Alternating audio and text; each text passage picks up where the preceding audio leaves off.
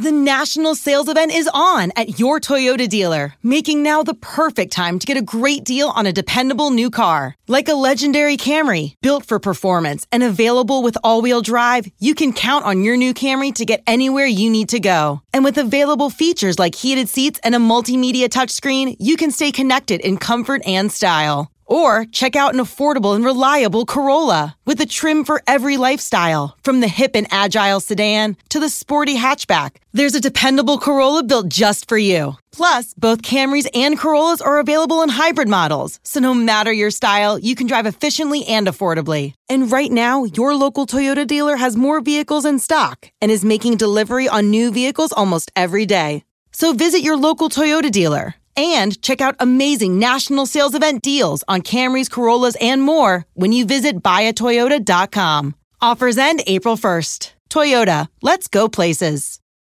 Ladies and gentlemen, welcome to this week's episode of the Rise Together podcast. I am so excited to bring my new very, very best friend in the entire universe, Annie Downs, into the show. If you do not yet know Annie, once you finish this podcast, I promise you will not only know her well, but become best friends with her as well. She is a New York Times bestselling author, a sought after speaker, a successful, very successful podcast host, and lives in Nashville, Tennessee, where I'm in real time recording this conversation with her.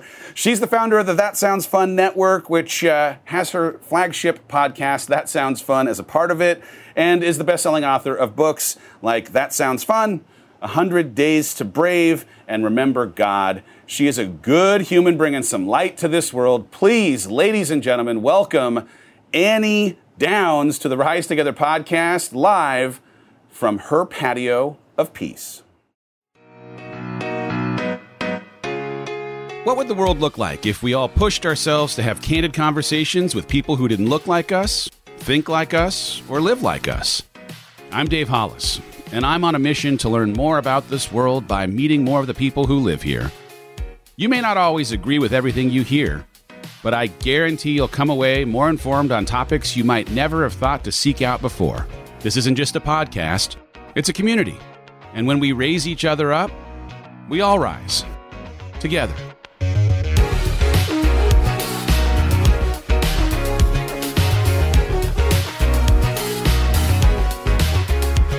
Here we are sitting on the patio of you, Annie Downs. Yes. This is the first of these that we're doing, so Yes. uh, I'm glad, in some respects, that someone who is incredibly inviting and makes someone feel super welcome is my first experience on a stranger, not a stranger, a new friend's That's right. patio. Yeah. Well, great. I'm glad you feel that way. I I have been very looking forward to this because we wanted to be friends in real life, and here it is. But also, this space is really important to me, and it's. I mean, you call it your patio of peace. This is a real. It's a very sacred spot for me. Yeah. And and so to share it with you, like for this purpose, felt really special. So I was. What's interesting. I will say, like my patio consists of a chair. Like Yeah. there is a single Right. wicker chair.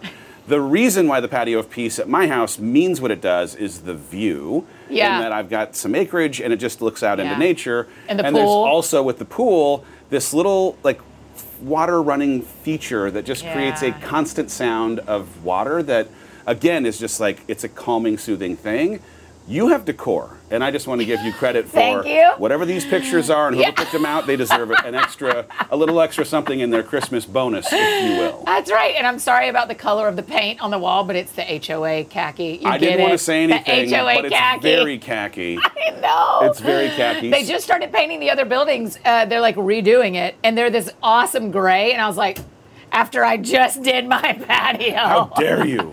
come paint this. So, if someone who's listening to this right now, whether it's in the video or on the podcast, has not yet heard of you, Yeah. I know you to be a New York Times bestseller and a mm-hmm. speaker, a very, very nice human being. But you. will you give just a little bit in your own words description of how you would describe yourself, Yeah. how you think about the reason why you're on the planet, and how you hope to use the Oh, wow. gifts that you have been given to bring those things to bear? Well, you've been very kind already to talk about. I, I, I mean, one of the reasons I'm on the planet is I want people to feel like they have a friend. I, I just really love the idea. I think people believe friends. They don't necessarily believe speakers and authors and podcasters, but they believe they're friends. And so I'm not really an expert in anything except like, what do you need to talk about? What do you want? You know? And so, So to me, so I write books about my experiences. I do podcasts about conversations that I think. I mean, all I'm doing, uh, my best thing in my life, Dave, is I love when my friends become friends with my friends. Right? Right. Oh, it's just there's nothing better. So good. And so so you are doing these videos with a bunch of my friends. Some of them you're really good friends with. Some of you haven't met. And I'm like, oh my gosh, we're all becoming one group of friends. Ah! And so that's what my podcast is to me. Is every guest we have on. I mean, there is a rule that you either have to already be my friend or someone I want to be friends with.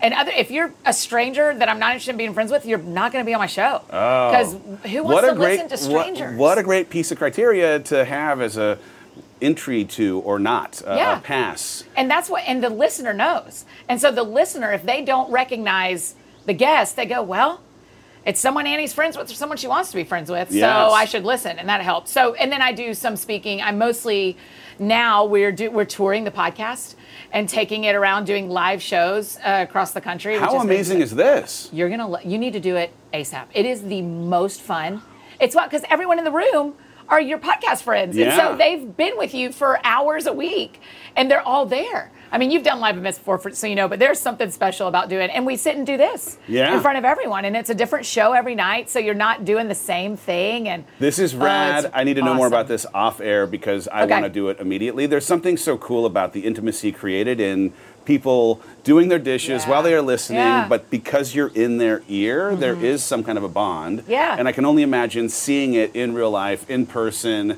just takes what already exists and takes it to the next it's level. beautiful When you're talking about only having people on that are friends or friends that uh, are going to become friends, is there some kind of hierarchy of friend need? Uh, like, are you, are you climbing potentially to the place where you'll all be camping one day? Are- like, is there is there something like when you envision this thing? Because I want you to just cast it, Yeah. speak it into being. Yeah. Where I am now meeting a bunch of your friends here in Nashville. Yeah. Will we be whitewater rafting soon? Yeah, I mean, it, it- before next summer. I think, I mean, we're going into the fall, which I don't know how much we whitewater raft then, but yeah, I mean, my dream would be next time you come to town, everybody's like, hey, Dave's here. Where you want to get barbecue? Yeah. And we all meet up and get barbecue, and then you are over it staying with Carlos and Heather, or you're, you, you know, whatever. I, I think that is a real gift of Nashville. One of the things about maybe this is true about Austin too, but a lot of people move to Nashville as orphans. They don't come with their families. They they have decided to come here to pursue something. Yeah. And so then your friendships kind of end up moving into family pretty quick. It works in a lot of good ways. Some negative ways are it's when you're new, it's hard to get in. Yeah. Because you're not just joining friend groups, you're joining families. And so, but then, I mean, I've been here 13 years, and so it feels like, okay, here's some family groups, and and then when friends from out of town come in, it's like, hey, let's get the group together, because we, were probably going to eat together tonight anyway. Yeah. And Dave's here, so that's what. But whitewater rafting, yes. I can imagine though that you, I mean, one, you're just such an inviting person conversationally, and just in what feels like an empathy that comes through your pores. The Mm-hmm. idea of being invited into that circle would have someone feeling welcome right away. and I don't know, I, we were going back and forth as I was flying in last night on Yes. voice text, and I was like, I think your spiritual gifting may in fact be making someone feel welcome, really because kind. as a like first porch to sit on, I was like, I cannot wait to get there. I need to. I like. I don't know. There's something great about you. I think it's just a, a testament to the way that you are, but also like it bleeds through the work that you do. oh, thanks. Let's talk a little bit about peace. Okay. You know, we are here in a tour around this idea that I manufactured or had to kind Yes. of work to create stillness inside of what at the time for me was a very chaotic world, and that getting me back to neutral was so that I could really distinguish the difference between what mattered and didn't, mm. stay super connected to God yeah. in the calm, have a conversation with and understand what it was that I was thinking and feeling in a way that could honor it and not try and push it away. Yes. When you create this space, as much as it is, yes, beautiful and ends up being special, what was like my intention with my patio was get back to neutral so that I can parse those things. Yeah. What was your intention in creating this space? Um, for starters, I want to I want you to hear me say I've I've watched you do this, and it has been a beautiful journey. Thank you. And awful. And beautiful to to be encouraged by and moved by. And you really have. I mean, I think there's something really wise that people need to hear of when you aren't neutral, don't make decisions. when you aren't neutral, you can't parse stuff out, right? Even yesterday I was saying to I was saying to my friend Ashley who works with me like I feel high feelings about these three things, but it's because of this. So once this settles, let's talk about these three things. Oh, that's good. That's right? a good word. Um, okay, so let me tell you about the porch. The reason this patio happened is it used to look like a frat house out here. Like when I bought the place, this wall didn't exist. It was just a fence, and it and there was a sheet or some sort of piece of plastic between me and my neighbor. Um, there was no curtains. The floor was old, and there was just one couch. The floor was blue. It was terrible. And I was out here some, and then we all got locked into our houses. Yeah. And I and the four of us that kind of live in this little area of patios had to, without communicating, we had to non-verbally decide who was going to be outside in their meetings and who was going to be inside in their meetings. Yeah. And so as the year went on, and I was in here, I kept a journal. I was in here 57 days. And as the two months went on, I thought, I need more, I need this to be a space that I love, not a space that exists. And so then once last fall, once we were kind of out and about a little bit again, carefully, uh, I had a friend, a designer, come in, and I was like, let me tell you what I need. I need a wall because I need more privacy. And I need a better, I need the floor to be prettier and I need it, the whole thing to feel better. I want a TV outside so that I can be out here. I need a fan because it was hot all the time. I need twinkly lights so that the night, you know, and so I just kind of went, I've lived in this space and I, this, as I'm saying it out loud to you, Dave, I'm feeling emotion because it's connecting with other parts of my life, but I had lived in this space long enough to know what I actually needed it to be. Mm. And so then I said, now I can make it what I need it to be because I've lived in it, learning what it wasn't. So interesting. That last line, immediately what I jumped to is how often we rush to Oh. fill space, Yep. create space that we believe will satisfy needs without actually understanding what we That's need. That's it. That's right? it. That's it. And there's something I think really beautiful about, even if you're in a season of suffering, appreciating that potentially that suffering is for your gaining some wisdom on what it is that you're going to need on the other side of having experienced it. Every time. Yeah. Every time we suffer in any way, whether it's waiting. I mean, I my counselor asks me often, "Are you waiting in the longest line possible at the grocery store?" Because there is something good that happens in us Yeah. when we suffer in little bits. For that, when we suffer in big bits, we've had practice and we've learned how to survive it and what we need from it. Yeah. And so I wait in long lines at the grocery store, even though it, and I try to keep my phone in my purse. And I just talk to myself the whole time, Dave, like, yo, what are you feeling? Yeah. What happens if that line goes faster? What happens if the person in front of you makes a mistake? What is that? What does that mean about your life? What then? What then? What then? What? And I just have. I mean, I have like a tiny counseling appointment every time I'm at the grocery store with myself, because I've got to learn to suffer better. Yeah. what's And- What's interesting too. Sorry, I didn't mean to cut No, you go. off, but the, in real time, I'm doing this challenge, and the week's theme ends up being about the Yeah. importance of stillness. Yeah. And we had a coaching on Monday night, and I was trying to understand from the community ahead of the teaching what is it about stillness that is hard. Yeah. And what's interesting is one of the things that was said over and over was not so much that they can't find a place or that they can't even carve out the time. Though, though those are things, Yeah. it's that there's a discomfort in sitting in our own thoughts, Oh, yes. right? That Yes. if we actually were to create enough room to allow some of what we think or feel to finally bubble up and not be pushed back or challenged by the noise that just exists, we'd have to face it. Yeah, and then we have to deal with what does that mean about what I believe about myself, and what does this mean about what I believe about God, and and all of a sudden you're you're facing these thoughts that go, if I actually talk to this thought, it could change the paradigm of my life, and I'm scared. Yeah. And so, yes, stillness. My personality isn't very still. I move fast a lot, and so to find that stillness and that peace in me is uh, on my Sabbath, on my days. I take a day every week to not work and to rest and not be on my phone and not really watch TV and and I grieve almost every week because I have gotten still. And I haven't, and so I on Saturday morning I can go like, well, this thing happened Tuesday night that I just didn't take time to feel, and I can feel it right now because I'm still the first few times I did that, Dave, it was what all your friends are afraid of is how deep it will be and how Yeah. how paradigm shifting it will be. But now that it's part of my practice, it's easier. Yeah. And I'm not scared of it anymore. Okay, so the book built through courage. You've got a lot of work around bravery Yeah. and courage. There's courage in creating that space, right? It requires Yes. cultivating something that will have you facing the uncomfortable, Yes. whether it's in your thoughts or emotions. But Yes. talk to me a little bit about your relationship with fear Mm-hmm. and your relationship with courage or, the, or bravery Yeah. and how you think about each.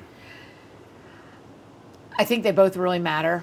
I think fear tells you something. If we were getting real spiritual, there's a lot about in the Bible that says perfect love casts out fear. You know, things like that that you're supposed to say to yourself. And I'm just not great at always believing that. And Yeah. so I- I am, I think a really brave thing, something that takes a lot of courage is being a good friend to yourself. I think it actually takes courage to listen to what you're feeling and to listen to what you're thinking. And so my relationship with fear and courage connect really closely with my relation, my own friendship with myself. Of Yeah. going, hey, I hear that you're afraid. What are you afraid of? Or man, you snapped at that person. What are you afraid of? And because most of the time for me, it does come down to a fear. And when it comes to courage, I mean, I think being brave is what we were all meant to do, right? I think uh, we work so hard to be comfortable sitting out on a porch that I paid Yep, a lot of money and spent yep. a lot of time to be comfortable in versus the frat house it was. We work really hard to be comfortable, and I want to work that hard to be brave mm. and to be uncomfortable. And sometimes for me, Dave, the brave thing is is to step into a conversation to say, "Hey, I I need to tell you what I'm feeling. I need to." And sometimes the brave thing is going, "I trust this whole story enough that I'll sit back here." Yeah. and let and see how it plays out. That's going to take courage for me too.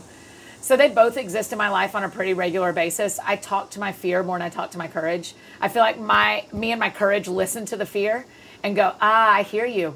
I don't believe you." And then you go, "Okay, you know what? That is not even possible." I said it to Ashley this morning. I was like, "I'm afraid that the podcast I release today is going to cost me something more than I want it to cost me." And she said, Who's telling you that? I was like, Well, it ain't God. It ain't me. It's the fear telling me that I've done something brave that's going to cost me more than I wanted to pay.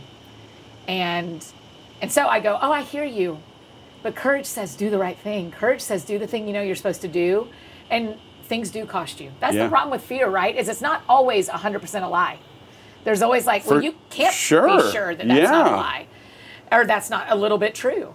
And so then you go, okay, if that played out to be true, do I still wish I was brave? Yeah. Yeah. Yeah. Is it that too you're tapping into the times in your life where in spite of the fear, it didn't go away, you chose bravery, you had an outcome, you realized, oh, it wasn't as bad as I thought, or I ended Yeah. up growing because of, or the thing I was most afraid of, it actually ended up revealing something that brought something new into my life that I would have never otherwise had as a part of my story if not for saying yes to a thing I was afraid of. Always true. Yeah. Always true. Uh, my book, 100 Days to Brave, the number one quote that people say and pull out and that I say a lot is, is brave people don't not, it's not that they don't have whispers of fear, they just don't listen to them. Yeah.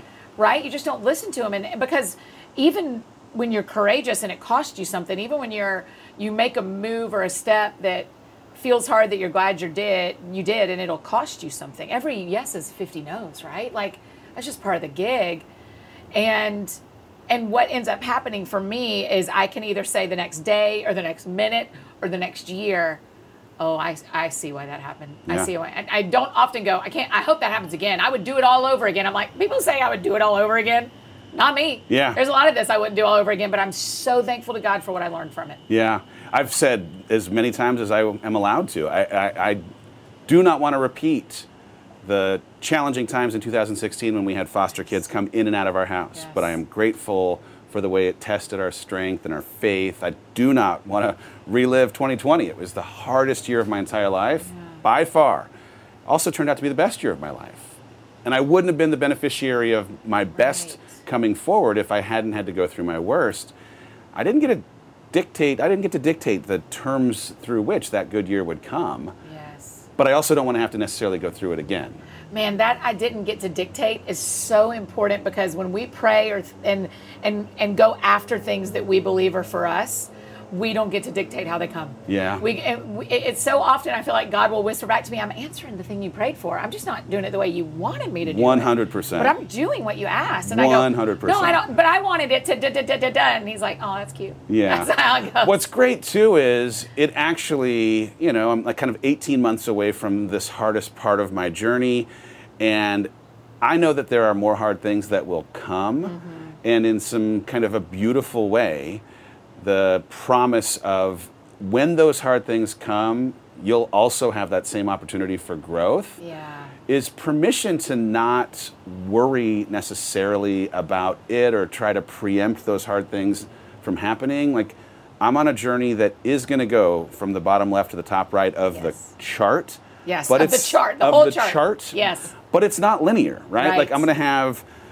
three good weeks and then a bad one. I'm going to have three good years and a bad one. Like I, I'm going to do my best every single day to have better tomorrow. Just be part of my story, and yet it's not linear. And the idea that when that hard time comes, the unexpected diagnosis or bad set of news or what, whatever it ends up being, um, that I've been through something hard and it produced something good Yeah. is that it, again it's just a promise of hey this is what's possible inside of something that you wouldn't have necessarily voted for Yeah. but will have fall at your feet A friend of mine says, it's not that I have great faith, it's that I have a great memory. ooh right? That's and I good. thought, man, that is so important That's because good. she's like, that's why I journal. That's why I keep track of of what's happened in my life. Is that it's not that I am like so full of faith that the next thing's going to go okay when I'm suffering. It's like, no, I just remember. I Yep. remember how this ends. Yeah. and so I can do this again because I am a person. I've lived. Okay, so this is so interesting. It's a great segue into the thing I was going to actually ask you about next because I am very much, especially in this last wild, chaotic window of my life, in a season of yes. As in, I am saying yes to almost anything that is presented to me, Yeah. even as it ends up terrifying me, mm. because I was operating for a very, very long time, thinking I understood how the story ended.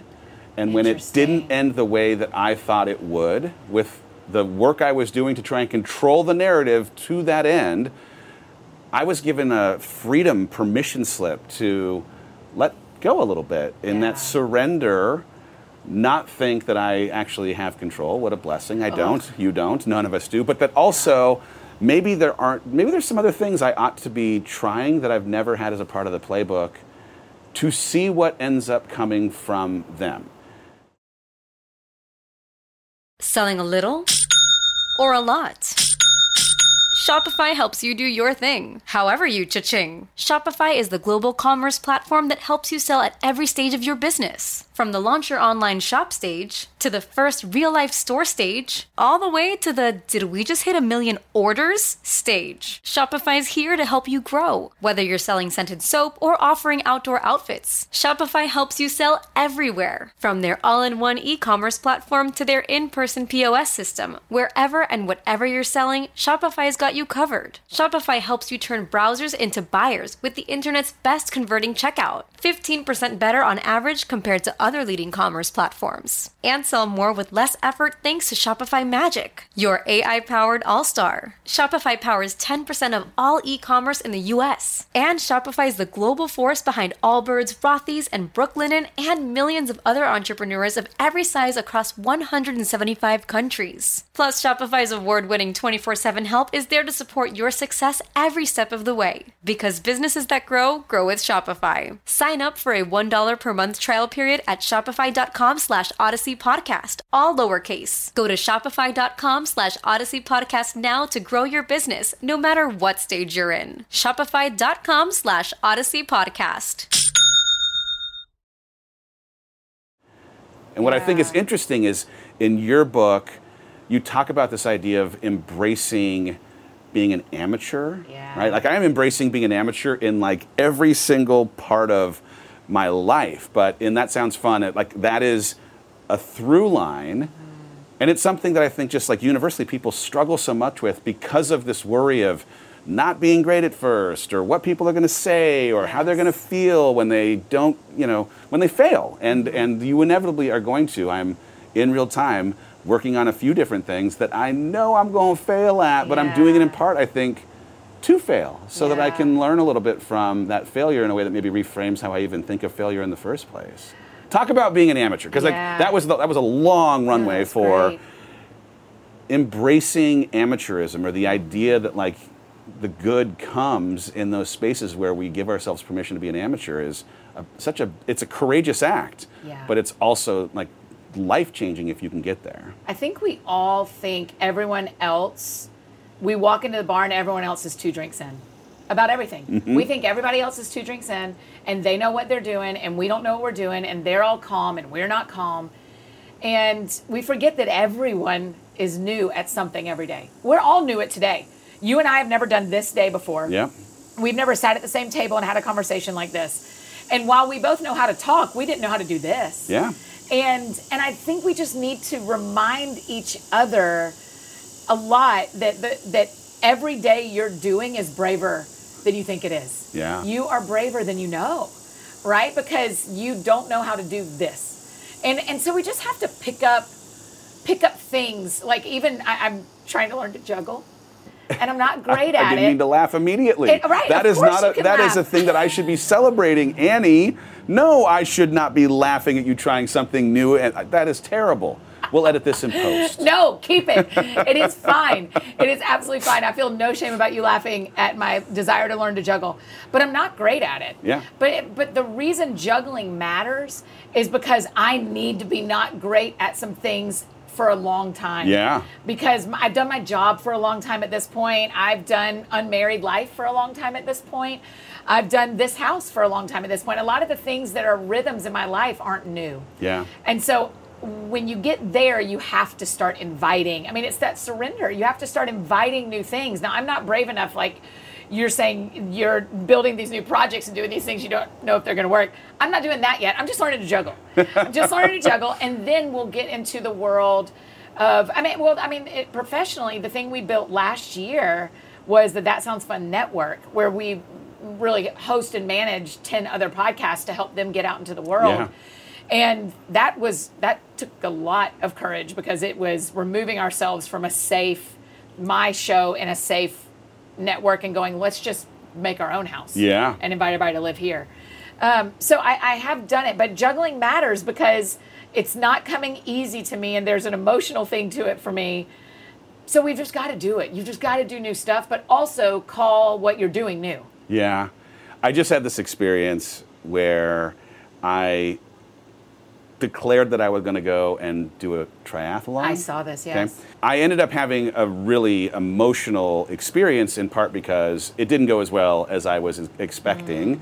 I didn't train the way that I needed to for a part of it. And Yeah. so the open water swim just kicked my butt. I mean, like, just kicked my butt.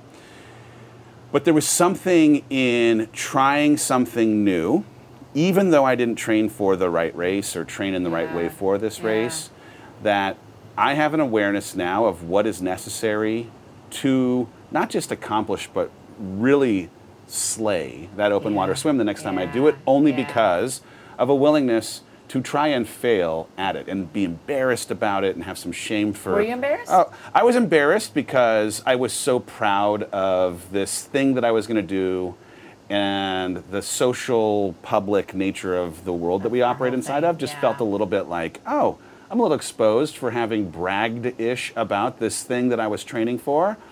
But my biggest emotion in any of it was I knew that I could have trained in a way that would have created integrity between me saying I was going to do it and keeping that uh-huh. promise to myself by actually getting into open water and having a coach and doing it enough times so that I was as prepared as I could have possibly been when I got into the water on the day of the race. yeah I had anxiety leading up, not because, oh, this is a big thing I'm taking on. I had anxiety leading up because there was dissonance between who I'd trained as and who I could have trained as. Wow. And in that space, that space was where my shame lived after the fact because Yes. I I'd suggested to myself, Dave, you should put yourself in this new space. You should work really hard to do it. And when I got to the starting line, I hadn't worked as hard as I'd promised myself I would. Doesn't mean that I can't still take pride in having after failing the swim, continuing sure, the sure. race, right? I needed some help in the swim. I got that help. I got out of the water, got on the bike, finished the race, felt Yeah. good for having persevered, even though it was super disappointing. And yet, because I hadn't actually done the kind of training that I'd promised myself I would do, there was that Yeah. feeling. Um, talking about it, you know, also was probably, you know, like a hard thing because I could have just as easily put up a picture of me saying, Done. "Hey, I got Yeah. to the finish line. Thank Right. you so much." But So that actually can I ask you a question Of back? course, And we can cut this if you don't want no, to. No, anything. But one of the things I think has been beautiful is you've you've done a similar thing with Heidi, where you're not hiding that you're in a relationship again. Is that scary to make that a public thing? Eh, What kind of courage did it take for you to go? I'm trying this again, and I'm going to let y'all see. Um, yeah, I mean, it's everything is scary. Everything's scary. Everything is scary. And this is again, I, I, I don't want to, this is going to sound maybe a little bit crazy, but in the book Oh, I quote Tyler Durden out of Fight Club, Yeah. which is once you lose everything, you're free to do anything, Yeah. Okay. right? So my primary identity at the end of my marriage was husband to Rachel. Right. my work identity was partners with her in a business my like so many of the things that were just core to who i knew myself to be having been taken away or stripped away by what was again a thing that i have so much gratitude for now but was super hard in the blank piece of paper that ends up being handed to me hey here's your future Yeah. that terrifying and exhilarating opportunity to rewrite what it is Yeah. gave me permission to almost do whatever. So when it came specifically to relationship, I had a lot of, I mean, like at the very, very beginning, I had, um, I had zero interest whatsoever in immediately being in another relationship. Right. It was not something that I was pursuing, and I can't. There's no other way but to say like it felt ordained. It felt Yeah. like a like there was something there in that my ask for her to come on to my podcast to talk about divorce and rebuilding and some of the shame involved and some of the whatever like all the all the feelings she came we couldn't record the podcast because i was emotionally incapable of sentences Mm-hmm. it started a friendship that just over time became something more and Yeah. If to be honest if like i think if i had been pursuing it like i was out on the hunt i'm out like Right. right that i think i probably would have felt a little bit different about Yeah. because i would have myself tried to counsel myself dave Yeah. you're just coming out of this long relationship you do not need to be out on the prowl brother Right. but But you can't help what gets handed to but you. But I couldn't help, right? Like it started. We had this, you know, we had this chance meeting. Didn't record the podcast, and started as I'm sitting on my patio of peace. Yeah. It started with the exchange of songs. I actually I was talking to Coffey Anderson yesterday about this. The first song that Heidi sent me was his version of Holy Spirit. Yeah. And it was on that back patio where, again, still I'm processing my grief with a ton of tears Yeah. and this attempt to try and connect to God on a patio. Music by someone like Coffey or Ben Rector or whoever it might be was just like complicit in this. But so many of those songs were being sent via text by this person whose interest at the beginning truly also was friendship and empathy Yeah. for shared experience Yeah. in the way that we were both coming out of relationship. She was further, a little further along, and that she and her ex were about a year into their journey. Yeah. We met when I was only a couple months out of this, and so it just took a little bit longer, a, a bit of time. Your question 18 minutes ago was that I feel comfortable or uncomfortable, f- frightened or not in sharing our experience. What's interesting is I don't know that I even thought that much about it wow. because I have learned that the times when I feel the best about myself when I'm by myself are when the person that I am representing to you as a friend or to my f- community online is in integrity with the person that I actually am. Yeah. And so, um, if there are times when I am really good. struggling, right, and I'm representing that everything is awesome, I feel terrible about myself when I'm by myself Yes, because of that dissonance. Yes. And at the same time, if things are going well, and that a piece of those things going well is that there is something in relationship and, and an amazing person in Heidi Yeah. not talking about it would have created some integrity issues that again would have made me feel like I wasn't being an authentic representation of myself. And so it was just like, you're gonna get what you're gonna get. You're gonna get the, you know, like the stuff that's great on the days that are great. Yeah. And and in real time, not that this is a relationship podcast about me and Heidi, like Heidi and I are still comfortable talking about how hard it is to try and date after having been married with four kids at 973 miles apart with Yeah. you know like different parenting styles and a whole host of things. But you know there's still i think beauty in our attempt to try and figure out how to make it work even though it's still going to be messy. And there's Yeah. something i think in the messiness that says if you're going through anything like this person in the community well good news it's normal It is so scary as a public person to talk about dating. yeah. It's a strange thing coming out of a relationship mm-hmm. where the relationship was good and the reasons for the relationship ending were a thousand small things and a single question. I mean, I put it in the book. Rachel asked me, Do you think you can be the man that God created you to be married to me? Which is a super heavy, floor falls out from under you kind of question. Right. But the transition of our relationship was a surprise to me, but was also like a real surprise to the community of people that we were in relationship with Yeah. every single day. And so they like I think rightly felt like, wait a second, what in the world is even going on here? Mm. And so if there was anything I tried to like track back like are there any things that we could have done differently in having had a podcast where we, we were talking about the things that were going on in our relationship it, and not like oh we figured it out but like oh we are working through this Yeah. that I think at times had people thinking oh these guys are relationship goals or whatever Sure. instead of what for us was like trying to do our own version of therapy in a Right, podcast mic. right. Um, so I think a little bit now through the lens of okay, careful to make, careful to not make any of the mistakes that you may have made previously in having people believe their version of truth. Like Right, I just want to, much as you right? Uh, control, so right. I don't know. Like in anything, I'm not interested in being a relationship coach Yeah. necessarily, but also if I'm going to show anything about relationship, I'm going to show, hey, there's really really great stuff, and also it's really hard, and there's plenty of days where we're you know working on things, and I mean, it's the open water swim.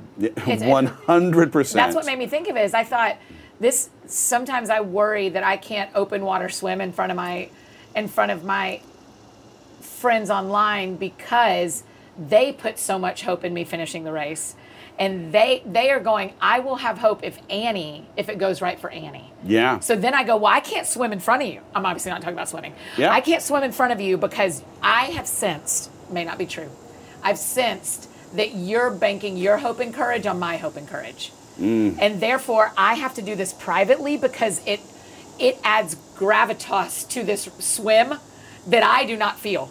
yeah. And so it has to stay it, until things are until the relationship is more settled or more uh, a conversation has happened that said, "Can I be public about this?" Right?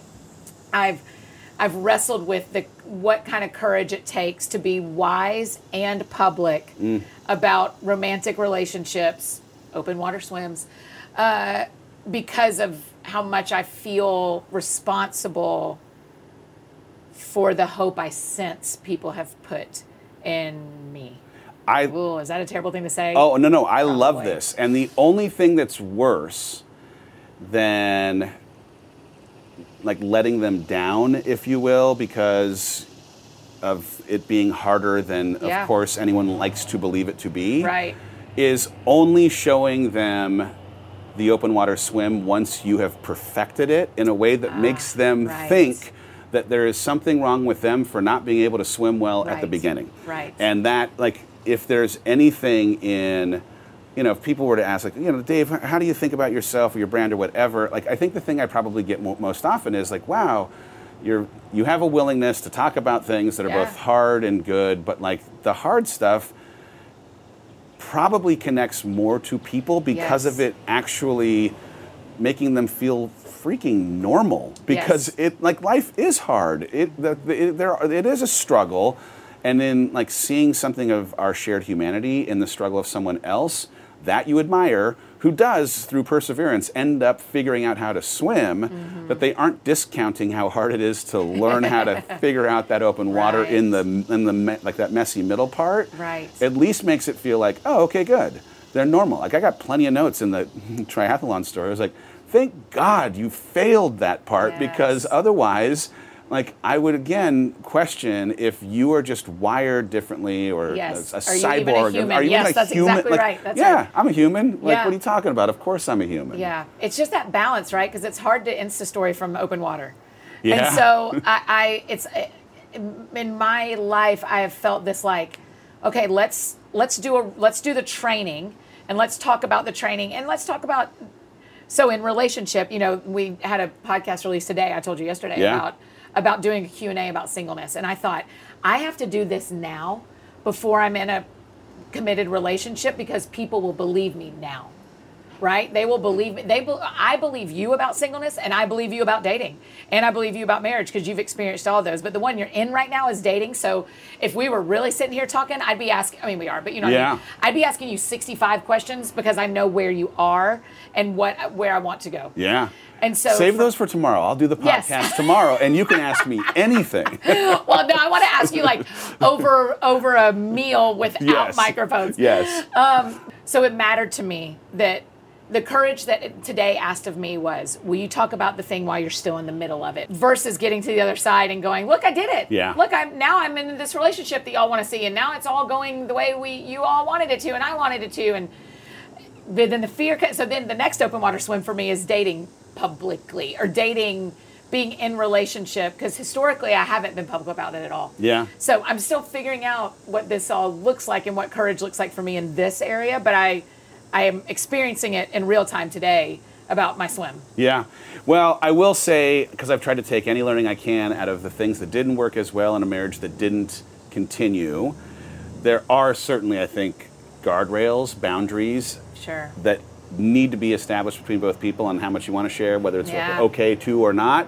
And anytime it starts to tip into it feeling like serving the audience or social or whatever is prioritized over respecting the relationship, that's like, Yes. oh goodness, we got to. Just makes for a lot of conversations, right? One hundred percent. But everybody who has Facebook has to figure that out. Yeah, What oh, do yeah. What do you and your the person you're dating or the person you're married to want to figure out about how much of this is public? Yeah. It's just a little different in in lives where we create content, and so much of our life seemingly is public.